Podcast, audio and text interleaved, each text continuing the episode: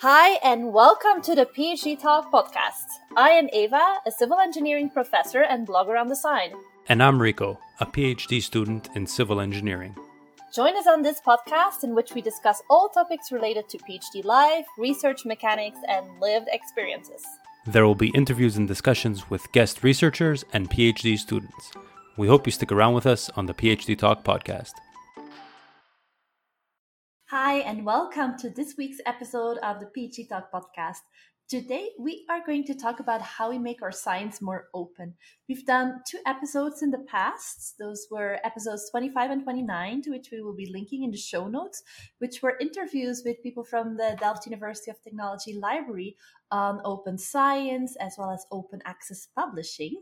So, we wanted to reflect on what we learned from them and see how we make our science open, what we still have to learn, what we still have to implement, and some of the advances that we made in the meantime. So, with that said, I suggest we break it down to some of the different topics that um, we learned about in the open science episode of the podcast.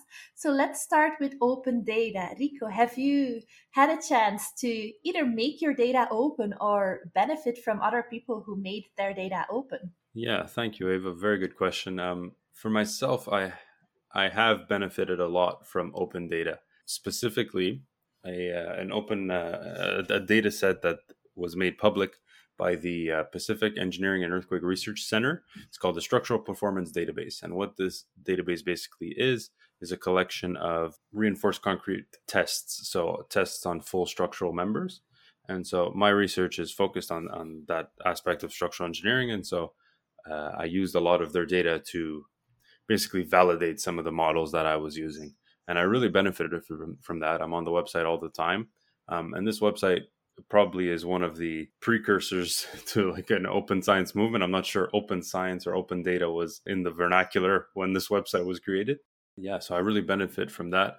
And that has in turn encouraged me to make the data that I'm using for my research open. So publishing it on perhaps more modern um, modern websites because the where this data is is collected is really a, a, standalone website. And i think now there's a lot more accessible and, and better resources for for researchers that want to make their data open. So yeah so that's um that's been my experience. And i wonder on your end eva have you had experience with open data sets? And if so where what platform do you use? Yes i've tried in the past four years to make my data sets open as much as possible. Mm-hmm. And I use the Zenodo platform. So what I do is I collect data in a Excel file and I upload it there.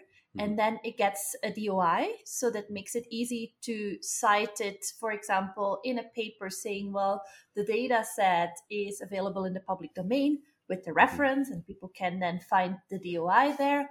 Or if it's uh, what we see more often in open access journals is that they explicitly ask where the data is stored and where it's accessible. And in some cases, it's a line like the data is available upon request from the authors, mm-hmm. which sometimes is a little bit harder as people change universities and their email address is not valid anymore. Yeah. Um, but you're encouraged then as well to say the data is available with the link. And so when you upload, so your data that you put into an Excel file, I guess you have to be pretty diligent with your what's the word I want to use? Like with your README files, with your, you know, sh- showing exactly what this data is. Mm-hmm. Yes. What I use, and I'm not sure if that's a standard practice, but I use a tab in okay. the Excel file that's like the version management or the explanation that yeah. then has some additional information in there. Or the paper itself, for example, when it's a database and there is an excerpt from the database in there, or it says this these are the columns that are included in the database and what they refer to. Sure. So it does take some extra effort on your end. It's not as easy as just plopping the Excel sheet that you've been using for the past mm-hmm. however long you've had the data. There really is some extra effort involved. Yes. And I would say if it involves human subjects, such as, for example, the work we did on academic parents and the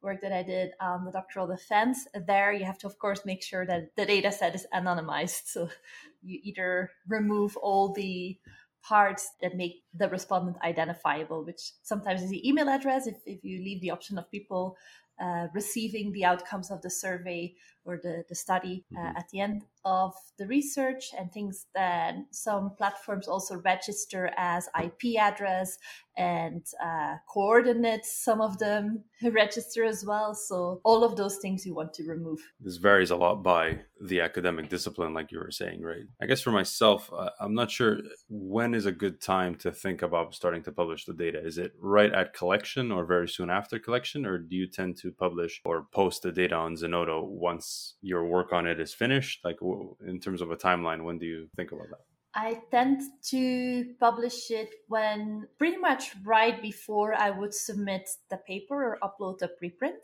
Mhm. because sometimes I, especially for example, if it's a, a database that is a collection of information from different different literature resources, so really a database of experimental work, then I want to go through it and give it as much as time as possible to make sure it doesn't have errors. But of course, if you compile a database, it, it can always have some typing errors in there. of Uh, course you see that there is groups dedicated in our field to really having databases that have procedures of adding the data, another person vetting the data, and a third person vetting the data. If you make a database on your own, it's uh, it hasn't gone through all of that yet. yeah so that kind of falls in line with my thinking on it as well is that you don't want to release your stuff too early and then before you've Mhm. had a chance to really dig into it and make sure there's no errors so that's Yeah. why i'm sort of at the stage where i think towards the end of the phd once i'm sitting down to write the dissertation i've gone through the experimental stuff i think that's a good Mhm, point to think about publishing your data Yeah, yeah. Because once you start to write about it, you also get a better idea of which part of the measurement, for example, is really relevant. yeah i've, I've noticed that i've thrown away a lot of the data that we've collected so or thrown it away i should say uh, Filtered. filtered it. Yeah, there we go. So if we move from open data to more open access publishing, uh, I know you've done a little bit on that. So could you share? I think we've mentioned it uh, in snippets here and there, but we talk a bit more about it all in one place. Yeah, I think the first thing to mention here is that my attitudes towards open access have changed. Originally, when I heard about open access during my PhD, I thought the idea was weird to be paying somebody to Mhm. publish. Sure. Because like at that point, I was maybe uh, uh, even thinking they should be paying me because I did the work. Yeah. So my original attitude towards that is that I, I thought it was weird and I thought it's I, I didn't really trust the rigor of it. I thought if, if there's an economic incentive for these journals, then is their peer review process actually real or is Mhm. it fake? Sure. And of course there are predatory journals then that it's their business model to live on the article processing charge. Yeah. Whereas in other cases we see more and more than how do you call them? Long-standing or old-fashioned mm. or whatnot journals that are in the traditional publishing model are more and more giving authors as well the option to publish open access for a fee. And some of these fees are, of course, as well exorbitant. If you look at the, the open access publishing fee of Nature, I think it's, don't take my word on it, but I think it's close to $10,000, 9,000 something. Okay. And I think in our field, something like engineering structures, if last time I checked, was five thousand dollars. So Okay. it does become difficult. Um, and I remember that when I was doing my PhD, my my friend who at the same time was doing a PhD in in medical sociology, she in the medical field, they were already much more using the open access model. And when she told me about that, I, I that's the first time I heard about it, and it, it took me a while to to wrap my head around like how does it work, pay for it. Yeah. So I would say my my attitudes have shifted since then, as uh, as it has become more common, as I have had experience publishing more access, open access, I should say. So Yeah. it it has changed since then. Well, so that's it. Uh, but it's changed, but the, the fees have still are still sticking around. And so I Mhm. wonder, do you? I guess it's very difficult to want to publish everything open access, and so you must have to like make choices, or even an early stage researcher must have to make choices on you know what exactly do I want to publish open access, right? Yeah, and I must add here that since TU Delft is so much geared towards giving more priority to open access publication, they actually have agreements with all the large open access publishers. Okay. So if you publish through any of the large open access publishing houses like Frontiers or MDPI or all of the ones that are fully open access, you don't have to pay anything. You just click it's the institutional program and it immediately gets billed centrally to the library of your university that takes care of the open access part. Hmm. And the other thing that I've used on the the publisher MDPI is that they give you vouchers when you review papers for them. So I've also in the past published oh, okay. by collecting review vouchers and sure. then getting a waiver for the uh, for the APC. Okay. And in other cases, for example, sometimes when they have a collection of articles and they say your topic of is of particular interest, they may give you a 50% waiver or a 100% waiver. So there's there's always options with waivers as well. If for example, you are in the global south and the the publishing fees is the double of what we would receive in funding for a typical project. And then I guess the other side of open access publishing or the other aspect of it is uh, preprints or publishing your preprints posting them online mm-hmm. so before your article is peer reviewed and, and fully completed you can post these uh, online uh, i guess on similar servers to zenodo something similar to that and uh, have them be accessed by whoever wants to access them and what I've read about this is that one of the big perceptions is that by doing this, you're allowing your work to be scooped. So, not so much in, in our field of structural engineering, but perhaps in another field, posting a preprint, you're scared that somebody's going to jump on your research. But in doing a bit of research on that, you know, for the podcast and trying to think about that, I think uh, that fear is really unfounded for the simple reason that by allowing your preprint to be accessed, you're sort of making a record that, hey, I was here first. You have a, a date uh, provenance of your research where you say as of this date i was i was ready to publish so it's sort of like a patent on your work in a way or a, it's a copyright on your work uh, so that can't really be scooped on that so it's actually a prevention for scooping or it's a way to prevent scooping from happening mm-hmm. so i think that's something where even as a phd student even with you know published maybe during the course of the phd maybe two to four papers uh, in general in my field i think that's something that we can really think about as PhD students even early on in, in, a research career like that. Yeah, and as one side comment to that, there's several platforms that you can use for uploading preprints. I think a very commonly used one is arXiv with the X in there, and then there's the separate ones for, for example, biology and chemistry, etc. That all use the like same architecture as arXiv Mm-hmm. And I also use sometimes preprints.org, which is it's of the publishing house MDPI. So if you submit an article to that publisher, you actually have the option with one click to as well upload it to their preprint server. Mm-hmm. And we see more and more that within the all the journals that run on OJS, the Open, Open Journals system, which is like the open source platform that a lot of small journals use, that they're also adding the option for preprints now. So that seems to be coming very soon. And I think one additional part to mention about open access publishing is to also make the peer review process open. And we see that some journals give you the option to publish the peer review reports and your rebuttal um, mm-hmm. together with, with the paper. It also gives the reviewers, if they want, the option to make their name public after the publication of the paper. Okay. So they can choose if it's open peer review, if they want it with their name, hmm. or if they want to remain anonymous. Yeah. And I haven't seen so far in my field many people that actually want to put their name on it. Yeah. But I do think it's a, good measure to avoid some of the sometimes nasty comments that reviewers may be giving. Because mm. if you know at the end of the day it's going to be somewhere on the internet with your name on it, maybe you'll think twice on, on how it will come across.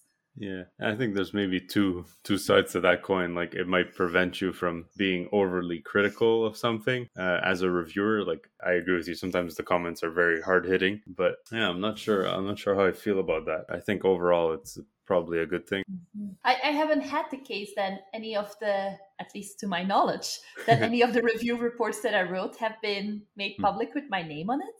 Sure. Um, I think my one worry there would be then I actually use the same template for every review that I do. Mm-hmm. I use the same layout. Okay. And then I discuss, I have like my general comments and then a table with specific technical and editorial comments.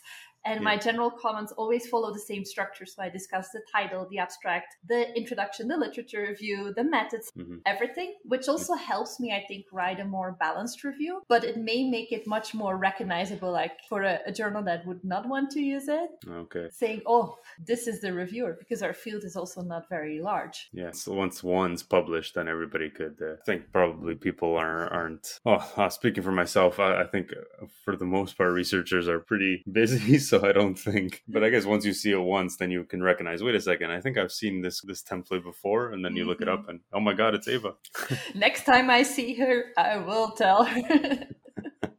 I guess there's there's concerns with with all of this, but um, Mhm. trying to balance this sort of thing, these concerns with actually trying to make things open.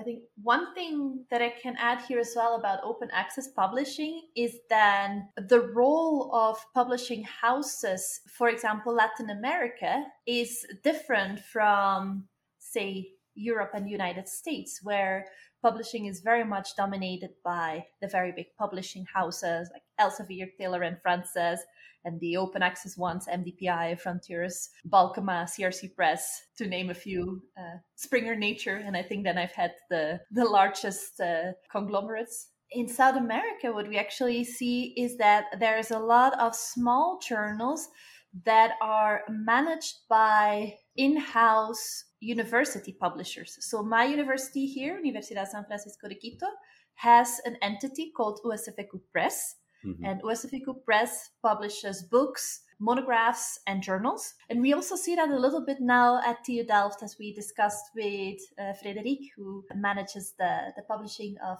of TU Delft. But it's not that common in Europe and the United States. Even you see some, and now I will have to look up which one it is, but I, I think it was either Yale Press or one of those that did have a long standing academic publishing trajectory for books closed mm-hmm. recently because they can't compete anymore. But I would have to look up which one it is. I think it was of one of the Ivy League schools.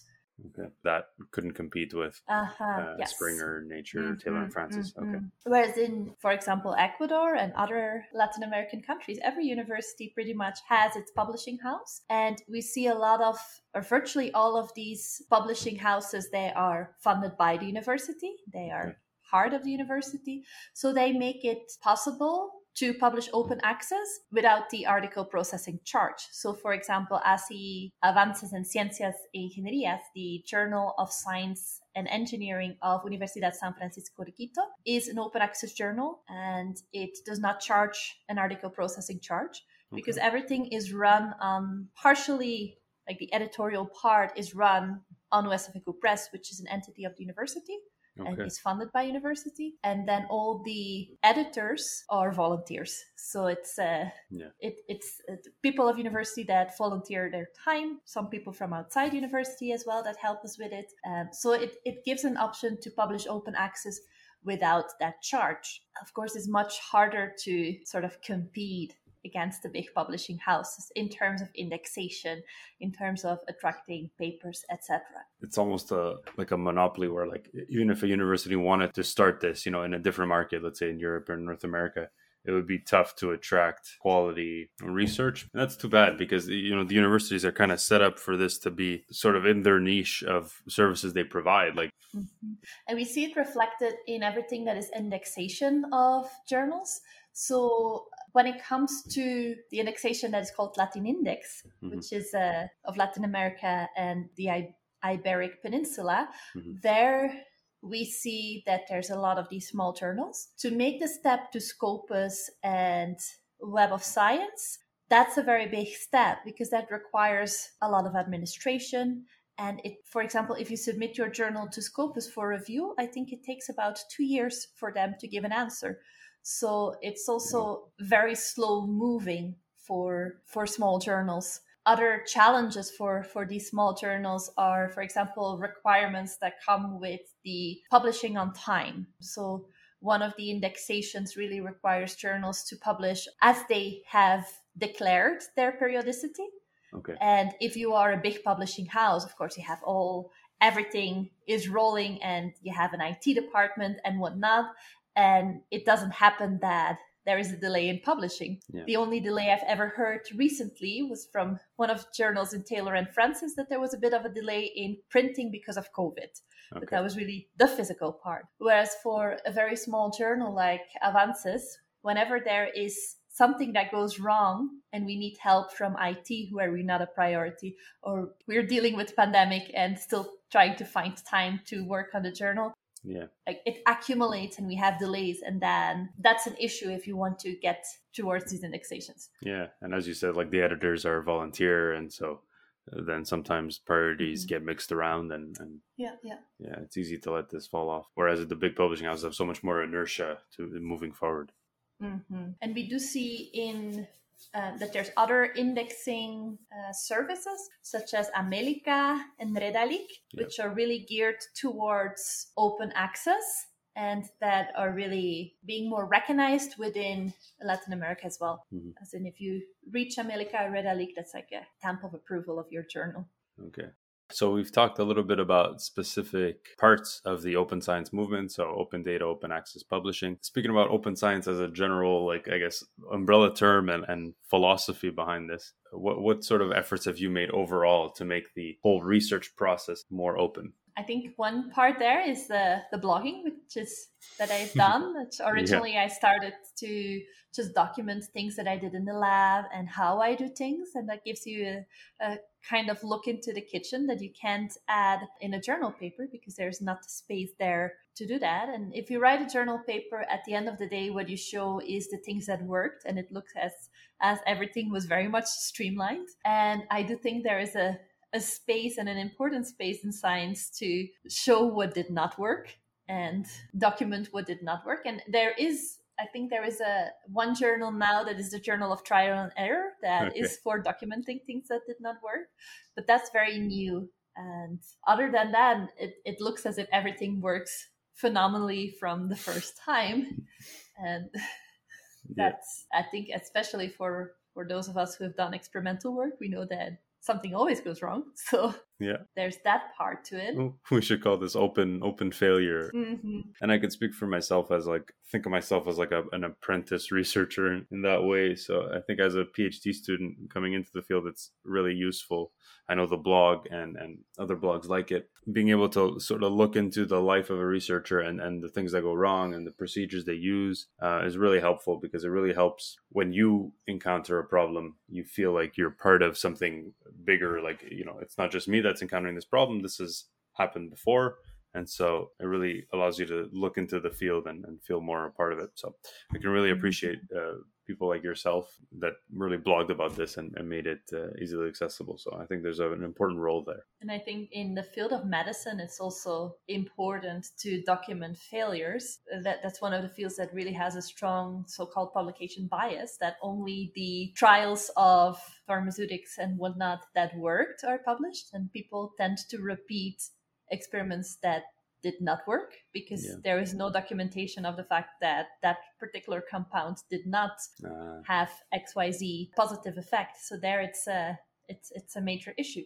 In in our field that I think it's a bit less because we do have a lot of when it comes to determining, for example, material properties, it's all described in codes and standards so you can follow certain protocols. But then in the medical field, life sciences, there it's it's even more important than for our field, I think. and something we could talk about maybe another time that is related to this is uh, the or like the replication crisis that i think a lot of uh, a lot of science is it's, it's sort of Mhm. coming to light now maybe that's worth it for another episode I think the other uh, thing to mention about the o- open science, we linked in the show notes of episode 25 to the Open Science MOOC, the massive open online course of TU Delft. There is also an open science MOOC that is fully on an open source platform and whatnot. That Mhm. is that we link in this in the show notes of this episode sure and I contributed a tiny, tiny drop, tiny, tiny piece of video to that one uh, many years ago on really the role of open access publishers in, in Latin America. So it's a, a very large project. People from all over the world have contributed to that.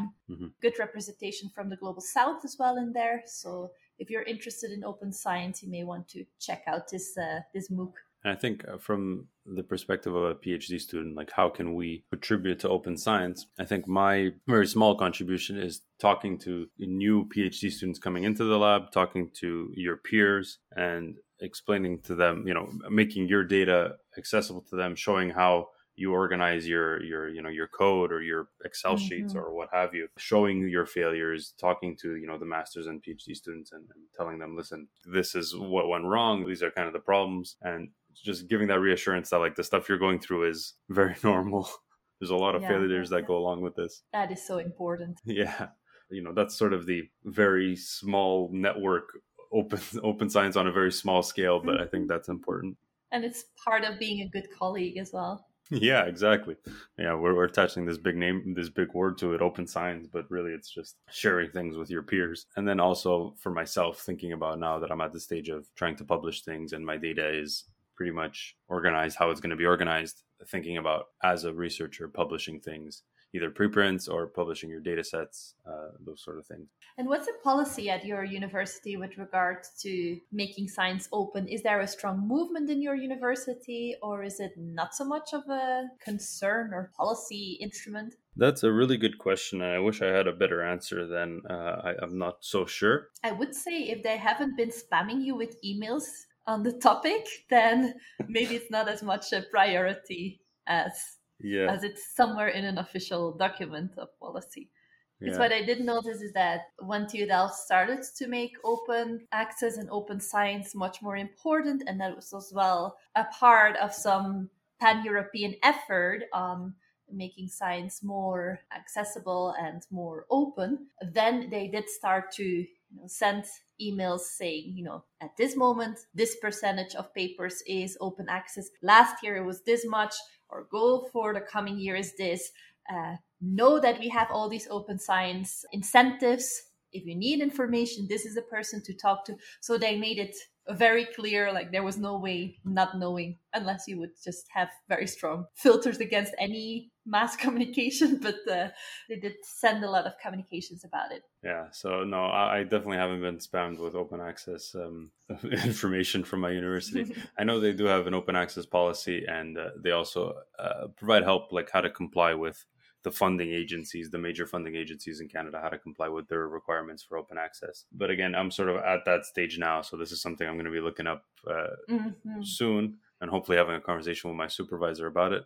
What we see in Europe is that more and more, at least the European Union and some of the national science foundations, let me call them, the mm-hmm. national funding bodies, they tend to require now that everything be publicly available. Okay. And my recent experience with that is uh, my research is generally funded by the Ministry of Transportation. And we recently had an issue regarding intellectual property um, a PhD candidate who would be working part time with us and part time still at his position. Mm-hmm. And there was a lot of back and forth between the two institutions on who gets the intellectual property if generated from okay. this research. So the way we went about that is we told the funding agency about this and they actually made a change to the, the acceptance letter of the project saying that everything has to be publicly available that is public knowledge. So that took away that back and forth with regard to the intellectual property. I guess they didn't prescribe how you had to do that right? So that mm-hmm. just implies that you, wherever you end up publishing this research you have to pay that open access or that open science fee. Yes and the other the other thing that we are allowed to do is to use the so-called postprints and okay. a postprint is essentially your last version of the article yeah. before it got typeset and put into the, the nice PDF with the layout of sure. the journal. That file of every article we publish, we send that file to, to the person in the library who takes care of uploading that file into a repository of, of TU Delft. And that makes it then publicly available. So the TRI agencies, which are the three big funding agencies in Canada, they actually uh, have it as a requirement that any peer reviewed journal publications be open and freely accessible within 12 months of publication. Mm-hmm. So that's a requirement from the, the funding organizations, which I think are where most researchers get their funding in Canada, or at least a lot of it. So, uh, yeah. So they made made a push towards that. For anybody interested in this, um, I think most universities probably have a a page on this on their website or they there's somebody you can access perhaps a librarian or something to abide by your university policies on this and help you navigate the open sphere as well yeah. maybe your supervisor may not be that familiar with it because it's uh, these are newer journals and newer ways of doing things. It, it, may help to talk to somebody in the library or a, an open science uh, steward to to really get an idea of, of what is out there. Yeah, absolutely.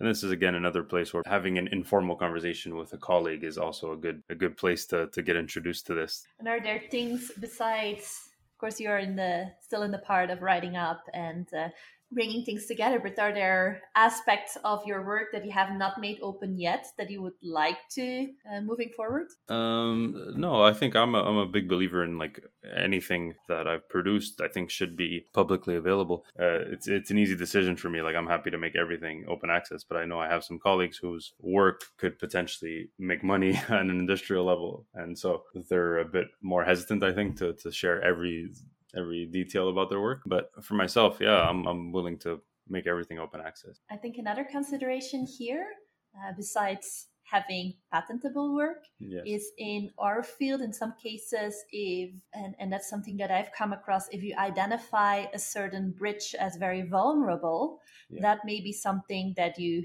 mm. want to not make open or change the way that you discuss it.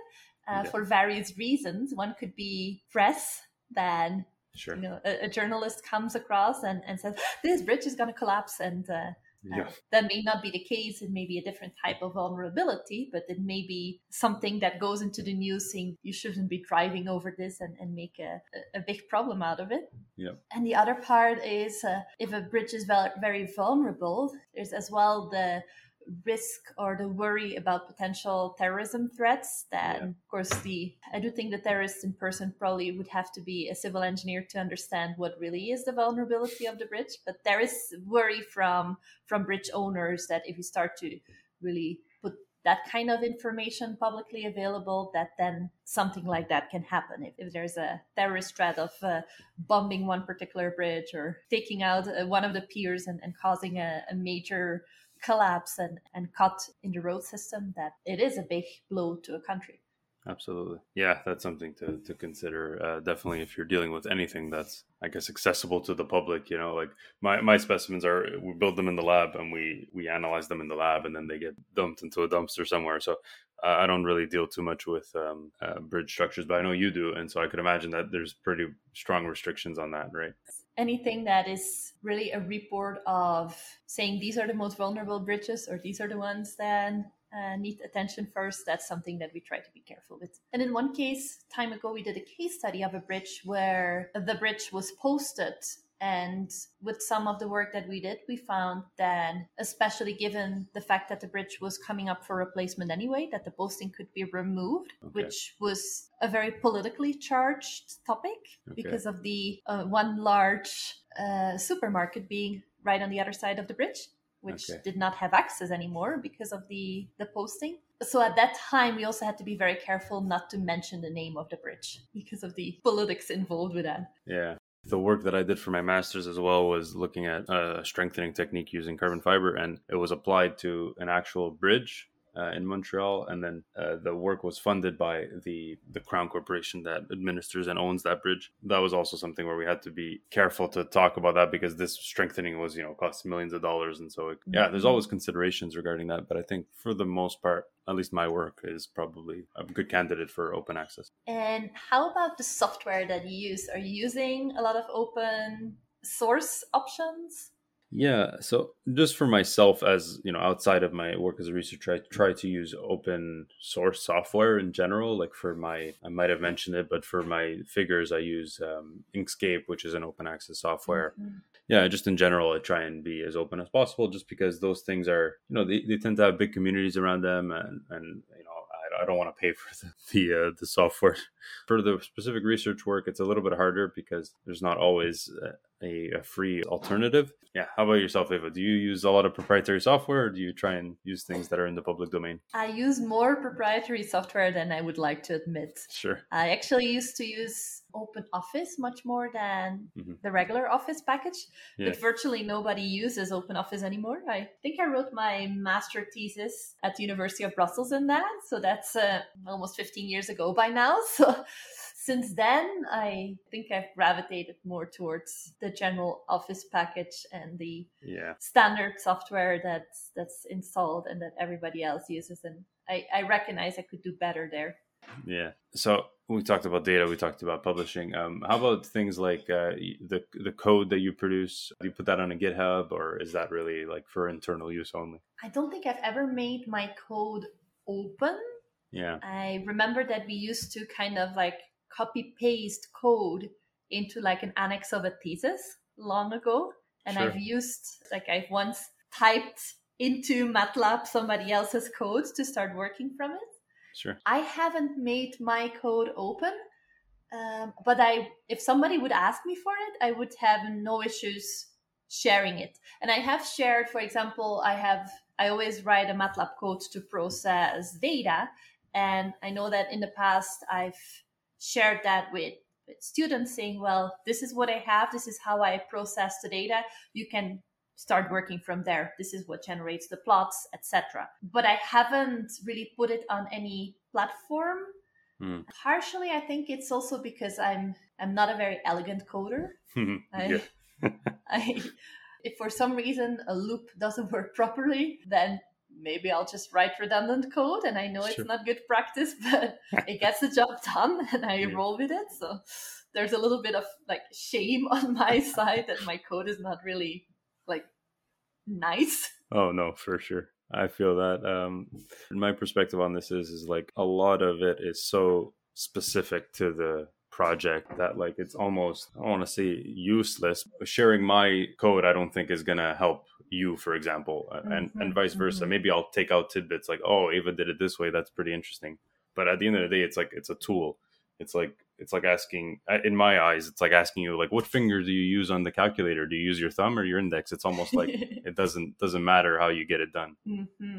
and i do think it comes down to as well the part that we said before sharing it with your colleagues yeah. So within our research group, we we share code, and especially if we work on project together. And then sometimes it, I see code of a colleague and it's very nice, but explain me what it does. So I, I do think having that conversation with somebody to this is what it does and and and show how it works is important. If you put it somewhere, then the person who is going to use it may be very lost with it. Yeah, exactly.